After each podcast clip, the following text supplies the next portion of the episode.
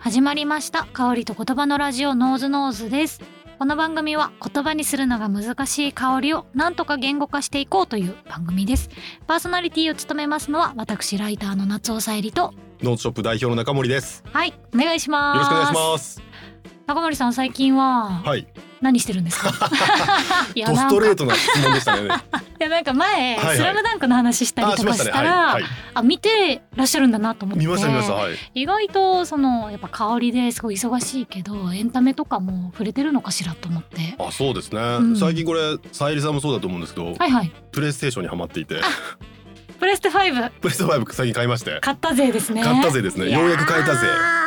買っちゃいましたよやっねちゃいましたね。何何やってるんですか僕あのこれプレステ4の作品だと思うんですけど、はいはいずっとやりたかったゴーストオブツシマっていう作品やってて、あー面白いらしいですねもう侍がバッタバッタ人を殺していく。いやーいいですね爽快なゲームなんですけど、なんでやりたかったんですかいやなんか侍になりたくて。あーわかる私はあのホグワーツレガシーはいはいはい魔法使いになりたいそう。魔法使いになりたくていやわかるないややっぱ面す白よねいですか面白いですね原稿っていうものがテーマで、はいはい、外国から対馬に、うんそのまあ、モンゴルとかねそういう連合軍が攻めてきて、うんそれを侍がやっつけていくっていう、まあ、そういう歴史に基づいたゲームなんですけど、うわーめちゃくちゃいいですね白いっすねやっぱ強くなった気分にもなれるしなりますね。でそれってやっぱ歴史もなんかこう学んでいける感じなんですかこういうまあまあまあまああんまでりも確かに原稿ってあったなみたいなはあ昔教科書で習いましたよえね。なんか登場人物がその歴史のじゃないでですじゃないですあーあくまでも架空のストーリーなので。あそうなんですね、はい、ですけどモチーフは当時の原稿それに基づいた構成になってるっていう、なるほどいやなんか予想外に私のしてほしい話をしていただいちゃった感じになっちゃったんですけ 本ど当ですか本当ですかいや本当あのすごいひどいボールの投げ方をしてしまったにもかかわらずいやいやいやいやいやというのもですね、はい今日はあの私からのリクエストで、はい歴史の話をね もうちょっとねうんうんうんうん聞きたいなと思っていて、はいはい、あの特に日本と香水の歴史ああなるほにど。ついてもうちょっと深く知りたいなと思っていて。うんうんうん以前ね歴史会何回かに分けてはい、お話しいただいてエジプトとかねローマとかあと日本だと平安時代はい、はい。香をたきしめてそうですね、抱きしめて。やってたよみたいな「源氏物語」の話とかしていただいたと思うんですけど、はいなんかあの平安時代とか、まあ、昔のお話で一旦おしまいだったと思うんですけどその今に至るまでその平安時代っていうのはまだこう香を焚きしめるみたいな感じだったのがいつ液体のね香水として入ってきたのかなとか今日本でフランスみたいに香水めちゃくちゃ使ってないと思うんですけど。はい、はい、そうですね。今に至るまでどういう歴史があってなんで今日本がこんな状態なのかみたいなところとかをちょっと聞けたらなと思ったんですけどお伺いできたりとかしますかそうですねなんか真正面から答えられないかもしれないんですけど、はいはいはいはい僕もあんまりこう日本の香りとか日本の香水の歴史ってそんなに詳しくなくて、うんうん最近なんかちょっと勉強し始めて改めて気づいたこともたくさんあったのうで、んはいはい。あのいくつかの論文とかもちょっと確認して調べてみたりとかしてなんとなく勉強しているところなので、ままだ深掘りができてないところもあるので、はいはいはい。少しこう情報として浅い部分もあるかもしれませんが、はいはい少しちょっとお話はやった。できるかもしれない。まあ、源氏物語のお話ししましたけど、その平安時代はやっぱりその着物に香りを移すっていうその滝物っていうんですかね、はいはいはいその樹脂の香りとか、まうあ、ん木の香りみたいなものを着物に移していくっていうような楽しみ方をしてたっていう貴話を、族のね。そうですね貴族だけがやってたっていう、うん町の人たちは臭かっまあ、た臭かっってたいっうていう話街があはいりましたもんね。街中臭かったみたいな話をしたと、まあ、死体の匂いとはか、いはいはいそういったものに充満してたっていう糞話尿をの匂いとね。そうですね。はい。で、まあ、あとはその貴族とか僧侶が一部やってたっていう話があったと思うんですけど、それからその武士にも権力が移っていくのでおーはい。武士もねそういう香りについてすごくこう気をつけるようになってきたっていうじゃあ武士偉い武士っていい匂いがしたとかっておそらくくそのお城の中ではいい匂いをえさせてたんじえゃないですかね。ちょっとなんかイメージないですけどじゃあ武士同士がカンカンとかやってる時プーンとこうなんかいい匂いすんなみたいな高貴な匂いが多分してた高ん貴だなろ匂いがすんなそとうかですね貧乏侍はそうじゃないと思いますけどあおーそらくそのえー殿様であったりとか、まあ、ある程度のその領地を持ってる方々は香りについても非常に気をつけてたんじゃないかなとはそ思いのますね。時も同じですねそうですね。か同じよう香りを移な、してそうですね。貴族がやったものをそのまま武士も一緒にやってたっていうふうにも言われてますね。えー、それってマネージャーみたいな人がついてるんですかその自分なんて言うんですかねなんだろう香りのマネージャーみ香たりいなの人。マネージャーみたいなあー身だしなみについてうまく言ってくれる人がいるのか自分でなんかよしわしは今日はこれをたきしめるぞみたいなことなのか。ああどうなんでしょうねなんかでも先生はいたのかもしれないですあねーまあお先生茶の世界っていうものがあってお茶の世界とそなるのほど香の世界って密接につながってると思うんですけど、いはいはい。やっぱお茶を専門に学んでいるその武士もいたのでそういう先生からその炊き物について教えてもらうってことはあったのかもしれないですね。あーなんか匂いがする武士同士の争い戦だーとか言ってるけどあの本陣はすごいいい匂いがするとかいやあったと思いますよ。えー、素敵ちょっとイメージがちょっと変わりました、そうへー鼻から感じる武士社会みた いな ちょっと知りたい見です、ね、えるものがちょっと変わってきますよねえ。ちなみにちょっとすごい武士に食いついちゃったあれなんですはけいど、はい。そういう記録は残ってないんですか例えば徳川将軍はこういう匂いをよく好んでいたとかああ信長はこういう匂いを好んでいたらしいとかなんかそういう記録は残ってるものとかあるんですかねそうですねでも信長がその蘭奢待っていうその香木が非常に有名な話があるんですけど、はいはい蘭奢待蘭奢待っていう香木があって、はい足利義満とかも持ってたっていうまあ本当大きな大きな香木なんですよ今では国宝なんですけど、はいはいそれを信長も天皇から授けられたというか天皇から奪ったんでしたかね。奪っちたょっと忘れてましたけど その香木から香りを切り取ったっていう部分があったりとかするんですよど。んな匂いなんですかランジャタイって芸人さんの名前ぐらいしか知らないんですけ どランジャタイさんはその香木から取ってるんですよね。えーその国宝で今正倉院に多分保存されてるんです全けど然。知らなかったですどんな匂いなんですかちょっと僕も嗅いだことないからわかんないですけどあくまでも木の香りだと思いますね。で信長はそれを切り取った跡が残ってるんです実際に。へえこのランジャタイっていうのは木だか木のら、香りです。はい。昔はいっぱい生えてたとかそういうことなんですかいやーえっとすごちょっくと珍しいものだおそらく中国かどっかからこう伝来してきたようななんかそういうようなお話だったような気がしますね。へえ面白い現存している国宝ですのでなるほどたまに一般公開されたりします。えーでも香りはわかんないですもわんねかんないですね。でまあ物資社会に浸透した香りの文化みたいなものが次第に江戸とかになってくると一般社会にも伝播するようになってきたみたいでうん、はい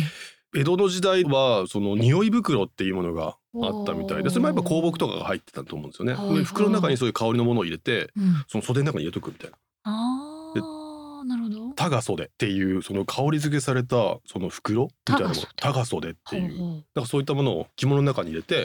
香香りを持ち歩いてたっていうまあ江戸時代の香水ですよねいわゆそるれは男性も女性も男性も女性も一般庶民にそこは広まってたっていうふうに言われてますね。へーいい匂いがしてたんですかねかもしれないですね。あとはそのキャラの油っていうのも江戸時代キャラ瓶漬け油って言っててその髪の毛ですよね髪の毛に油つけてはいはいはい髪の毛からそのいい香りがするんですよ。キャラってあーあの香木の最高級のものをキャラって言うんですけど、はいはいはい実際にこれ香木が使われてたわけじゃないらしいんですけどその髪の毛からそのいい香りがするヘアパフュームですね今で言おしゃうれとおしゃれですよねえそれも男性も女性もですかそうですね曲げを言ってる方々の、まあ、瓶漬うんけねとかね、まあ、昔ヒゲとかにもつけてたっていう話は残ってますけど、まあ、ヒへーゲとかその髪の毛であったりとかにツヤと美しい香りをつけるためにそういう油が流通してたっていうふうにえその流通の仕方ってその今の日本社会における香水の流通よりももっとみんな使ってたんですかねああだろどうなんでしょうね。同じぐらそいこはちょこうちょっとっとおしゃれな人だけがつけてるやつって感じなのかもう一時期こう日みん本なつけてるそうみたいな。みんなう大体つけてるみたいなつけてないのはおじいおばあだけよみたいな感じだったりとかいやおそらく庶民にはなかなか手に届きにくい価格帯だったんじゃないかなと思うんですけどあねーやっぱりやっぱ下級武士だったりとかあーまあ商人であったりとかおそらくですけどねやっぱり香りを抽出するとすごくこう高いのでなるほどじゃあやっぱあれですねあそこの人いい匂いがするのよキャーみたいな感じですねおそらちょっくと特殊なそうですね素敵な人だけがやってたかもしれないと思いますなるね。ほどはで面白いんですけど江戸時代には鎖国してたのでいはい外国の文化ってで基本的に入ってこないんですすけよど、ね長崎の出島を通じてローズウォーターは入ってたっていうふうに言われてるんですよ。うんへーポルトガルであったりとか、まあ、そういうヨーロッパからローズから香りを抽出したウォーターですね蒸留したものローズウォーターはあったんだっていこうの時期ってちょっと世界史との関係がわかんないんですけど、はい江戸のその時期ってその海外だと何が起こるぐらいの時期でしたっけ？えっとですねはい。明治になるのがうん確か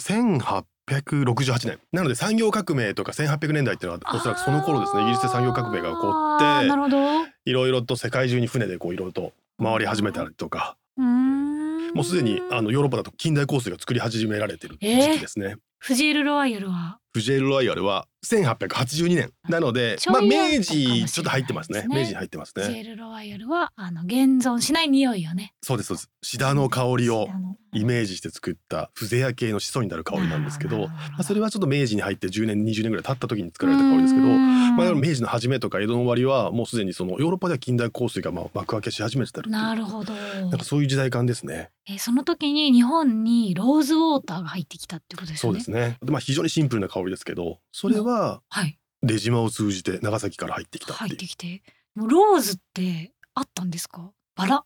あ、なので外国で取ったバラが製品化されて、そのローズウォーターが日本に入ってきたんだと思そうのんですバね。ラの匂いを知っていたのかなと思って。ああ、なるほどみ。んなはその「どうなんあーこれは確バかにラの匂いだ!」ってなったのかバラをまずほとんど見たことなくて「これがバラの匂いだ!」っつってこれ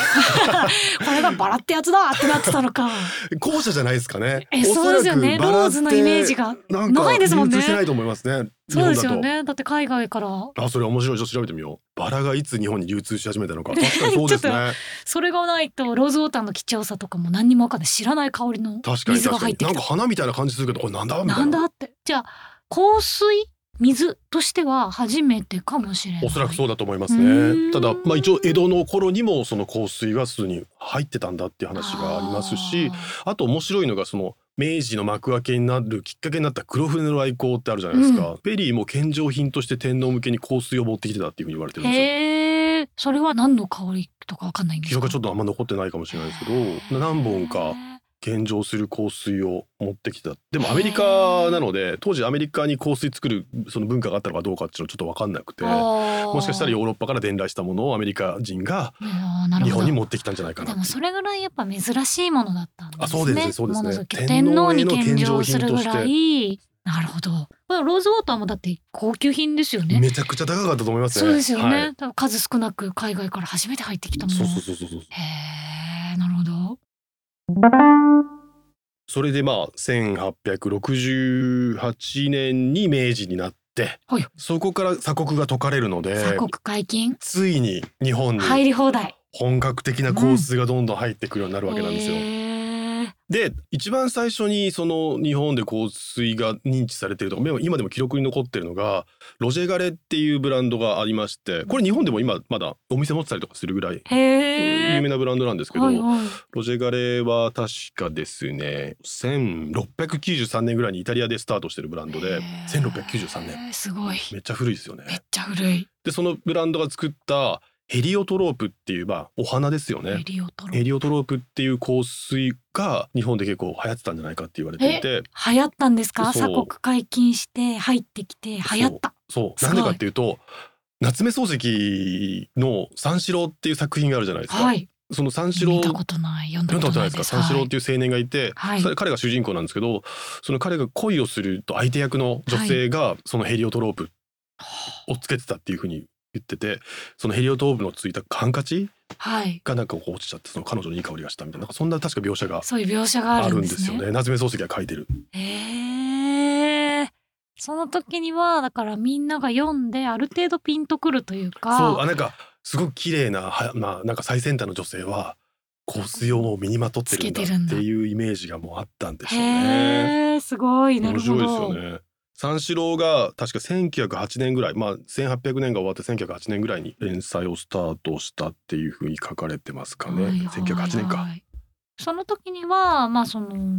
庶民ある程度手に取りやすい価格になってきてたいやもう全然まだまだそうじゃないと思いますね。あやっぱりその香料ってすごい高いものなのーで、はいはい非常に高額商品だったと思いますうねん。ですからその憧れの女性手の届かないその憧れの女性なるほがど使ってるそのアイテムとして香水ってのが描かれたのかななるとほどなるほどセレブがねそうそ持うてそうるもそうそうのなんですねヘリオトロープはい今でも嗅げるんですか嗅げないんですよこれがあ。嗅げないんですかそそううそうそうそうなんだちそょうっとなんあのですねー残念ヘリオトロープっていうものが、はいあのハーブとしてもよく知られてて、はでいこう少しこうドーム状の丸く咲くような小さな花がこういっぱいこう連なるようなお花で、紫色とか白色とか可愛らしへい、ーあのー見た目をしててはいバニラっぽい甘さのある香りらしいんですようね。ーんで現在ではそれがちょっと廃盤になってしまっていてあ残念のちょっと嗅げないのでちょっと今日はロジェガレのまた別の香りうんうんうんうんジャンマリファリナっていう香りをちょっじとゃあ持っマてきリたフのァで。リなはい、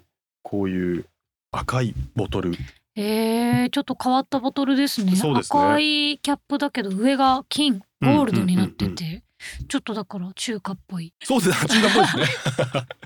でここにあの実はジャンマリ・ファリナって、はいあのロジェガレーっていうブランドのまあ何代目かの社当主というか社長というか、まあ、調香師でもあった方ががイタリアからフランスに移転するんですけど、うんうんそのフランスに移転をした時のまあそのロジェガレを率いてた人がジャンンマリ・ファリナっていうふうに言っていて。ロジェガレがずっと1600年代後半ぐらいから作ってた魔法のレシピみたいなものをはいはい近代香水的にこう仕立て上げた人なんですよ。へーでそれがこの香りで彼の名前を冠したかなりクラシカルな香りですうね。んちょっとこれ嗅いでみましょう。昔のレシピを今風に再現した香りそうですね使えなくなってる素材とかもあるんですけどほぼほぼ昔のレシピをそのままあそのまま再現をしているそういう香りですなるほね。ど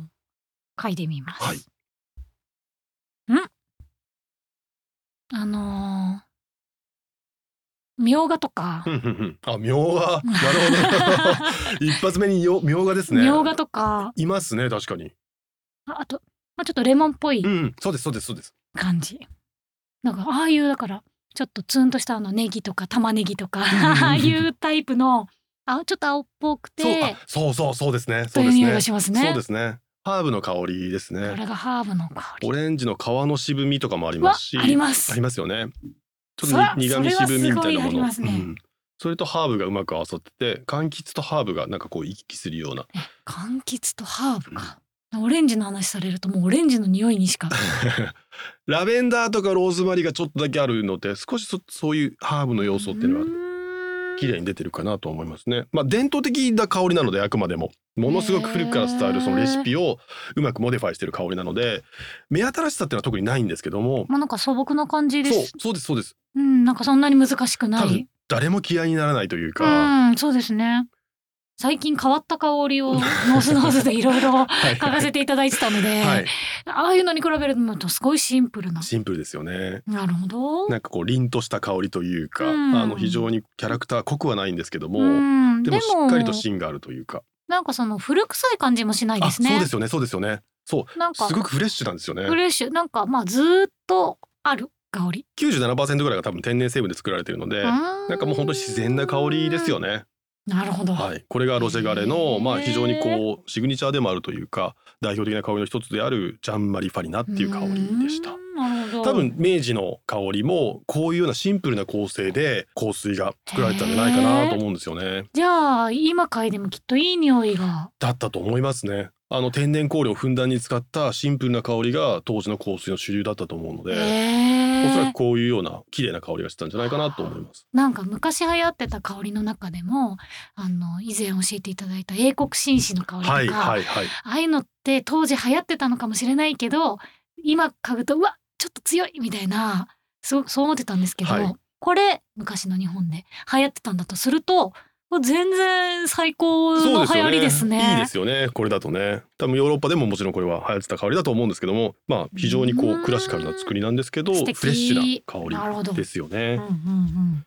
まあなんかこう本当に天然の香料を主体としながら。うんお花とかレモンとか、まあ、柑橘っぽいものが入ったりとか、まあ、あとはハーブですねラベンダーとかそういうこうどこにでも生えているようなシンプルなああのものを使って香水作りをしてておそらく明治の香りもこういうものだったんじゃないかなと思ってるんですけど、まあ、海外から入ってくるものだけじゃなくてはい、って次第に日本の人たちも自分たちでも作れるんじゃねって思い始めて、ついについに香水作りにチャレンジし始める人が出てくるんですよ。へーちなみに炊き物がなくなったのはいつだったんですか、炊物はやっぱりあの江戸時代までは続いてた文化ですよね。江戸着まで物文化がなくなってあ西洋化されていって洋服が入ってくるのあで洋服には炊きしめなかったんですかどうなんでしょうね。いでやもなったん確かに炊き締めてですそうですよねしばらくは。抱きしめてそうですよね。確かなにん確でかにもうね、とりあえず着るものに抱きしめとけ っていうなってたかもしれないですけど。確かに確かに確かにしばらくその肌外気はあったと思いますね。ああ、なるほど。で、まあ香水が入ってき始めて、ついはいに自分たちも作ろうというのが、まだ明治の時代ですね、はい明治に入ってすぐぐらいですねで記録に残ってるところによると最初の国産の香水っていうのが明治5年、ではい1882年に発売されたって言われてるのがうん吉屋留右衛門っていうメーカ渋渋吉屋ー吉屋留右衛門留右衛門留右衛門ですねわあ渋い。の桜水っっていうお香ーりが日本で最初に作られた香水じゃないかでもこれ諸説あるみたいでちょっと調べてみたんですけどはあだなかるほどらそうじゃないかもしれないという話もちょっとあるみたいなのであくまでもちょっと一部の記録によると、はいはいその明治5年に発売された桜水やっぱ桜の匂いなんですかねです桜水とかうん桜の水とかなんかそういうふうには記録がありますね、これはローズウォーターみたいにその本物の桜から抽出したい香りやなーんですか桜から抽出するあの桜の花ってほとんど香りないので、うんうんうんおそらくそのイメージした、えーフジェール・ロワイル的にシダに香りがあったらどうだったのかっていえう合成香料合成香料じゃなかったと思いますね。でっていう当時も記録によると香料はほとんど輸入物だったらしいんですよ。へー香料自体の原料は輸入していてなる香ほど料を組み合わせで作ってたはずなのでそこまで複雑な香り作れなかったと思うんですよねじ。ゃあ桜水と言いつつ全然桜の匂いじゃなかったかもしれないもしかしたらローズの香りだったかもしれないですね。言ってるだけみたいなそうそうそうそうなるほどなるほただやっぱり桜とか菊っていうのが日本の国のおど花そうなでのすよでねそのそっちの方が売れますもんねそうそうそうそう日本を代表る、するその花として桜を選んなるでほ桜の水とか桜水っていうものが、うんうんうんえー発売されたっていう。うんうんでその後にですねやっぱりその香水の中で先導的な役割を果たしていくのがついに出てくるんですがこの資生堂さんですね。おー資生堂ようやくここでその資生堂さんっていうのがあの生まれるんですけどはい、 1917年うん、に香水を発売をしたんですけど、はいそもそもなんですけど資生堂さんって1872年に生まれてる、 72年はい、はい福原有信さんっていう方が東京の銀座に資生堂薬局っていう薬局を開設したんですよ。へー薬屋さんだったんですよ元々はへーで確かちょっと記録によると創業してちょっとすぐとかはい育毛剤売ってたりとかあなんかうそういうちょっと薬っぽいもの今だと化粧品のイメージがあると思うんですけど、はいはいはい、なんかそういったものを売ってたっていう記録があうーっんてでその資生堂さんが2代目の社長になった時にはい福原有信さんの息子さんの福原晋三さんっていう方が社長になってはいお父さんからもう薬学を勉強してこいって言って薬学を勉強したりとか、うんうんうんアメリカに留学行ったりとか、まあ、はいヨはいーロッパにも留学行ったりとかして、へーもういろんなところでその薬学を勉強してで帰ってきて社長になってうんで1917年に香水をお発売するんですよ。はい花椿っていう花椿、はいでもやっぱ椿なんで椿すなんねですね日本の花といえば椿みたいへなー日本原産の植物なのではいはいこれ売れたんですかね結構売れたんだと思いまへすねーだけど今もう残ってないんですよはいはい、はい、ですけどあの資生堂にとって椿ってものすごく重要なそうですねですよね、はいあのいまだにあの花椿っていう自社メディアがありますよねそれがここから来て実はその香水1917年に発売した香水の花椿から来てるってあいうそうなんだそうなんですなるよ日ほど本で、まあ、本当にその資生堂さんが発売した初めての香水なんですけど、はいその次の年に梅の花の香水とか藤の花の香水とかって富士の花発売していくんですよね。えー、どんどん香水作ってたんですかその時に21種類作ったっていうふうに21種類そうなんですよでしかもどれだけ力入れてたかっていうと2代目社長の福原晋三さん自身が調香師を務められて、え自ー、分で作っちゃったっていうえーそれぐらい気合いの入れようだったんですよね。でもそんぐらいやっぱ売れたってことですよね香水が需要がすごくあるからどんどん作るぞってやっぱなったどうなんでしょうねえおそらくあの、まあ、海外に留学をして香水の文化っていうものに触れてこれを日本でも作りたいっていう熱い思いでもって実験的にこう多分作るられたんだと思うんですよな。るほどですけどやっぱり輸入する原料を輸入しなきゃいけないので、当時の日本の国力を考えると輸入品ってものすごく高かったはずなんですよねあ。でその輸入した香料をもとに香水を作るのでおそらく製品はめちゃくちゃ高かったと思うん高ですかっよ。たんですねだからおそらくですけどそれほど売れなかったあーまだみんなが手に取るような価感じで格はないにはできなかったんだと思います、ね。香りはどうだったんですかねそれもやっぱりさっき嗅いでいただいたロジャガレさんが作ったような非常にシンプルな香りだったんじゃないかなとは思いますうね。んまだ合成香料がそこまで広まってるわけではないので海外ではその頃もうやっぱすごい香水が作られてたんですかそうですね1917年っていうとコティが作ったルシープルおシュプレ系を作ったシュプルレシ系ープルと同じえ年なんですよ。シュプレ系といえばもうテーマがかなり複雑化して一番最初フジエール・ロワイヤルの時ははいシダの匂いを、はい本当はシダには匂いはついてないけどやったけどシュプレ系になってくるとなんか島そうですねキプロス島っていうキプロ島スを島という自島然に環境を そうですよねそうですそうこでういう環境のはずだというなんかすごい複合的なすテー柑マ橘があってそうですよおね花があってウッディさんが来てみたいあなそうだそうだそうそうそうそうそうそんぐらいにまあ言ってるけどまだ日本は花椿という売れないシンプル香な水を作ってたわけですねそうですねそうですねでも非常にチャレンジングななるほどすごい資生堂さんがすごいです日ね。本を西洋化して最先端の国にしていきたいっていう熱い思いを込められたなんかそういう実験的なプロジェクトだったんじゃないかなと思いますなるしほどそれぐらい熱い思いをつけて、まあ、あの作られた香りだからこそ花椿って名前がいまだに資生堂さんの中に大切なものとして残ってるなっているうほど。すごい。すごいですね、んでもなんか資生堂さんの話もっとしたくてあれ、今結構したと思ったんですいけど。やいやいやいやあれまだしたいんですよ ねまだまだあるんですか。はいへーなのでちょっとそれは次回にあ、ここでね、次回になるわけですね。はい、じゃあ、また次回続きをお伺いできればと思います。はい、はい。じゃあ今日はここまでです。えーハッシュタグカタカナでノーズノーズとつけて SNS で投稿していただけますと私たちが見に行って励みにさせていただきます。感想などなどお待ちしておりますのでぜひよろしくお願いしよろしくお願ます。また番組宛てのお便りも募集しております。感想や質問やリクエスト何でもお送りいただければと思いますのでポッドキャストの概要欄のフォームをご覧ください。はい、それではまた来週に続きがね聞けますね。はいでは今日はこの辺りでさよならさよなら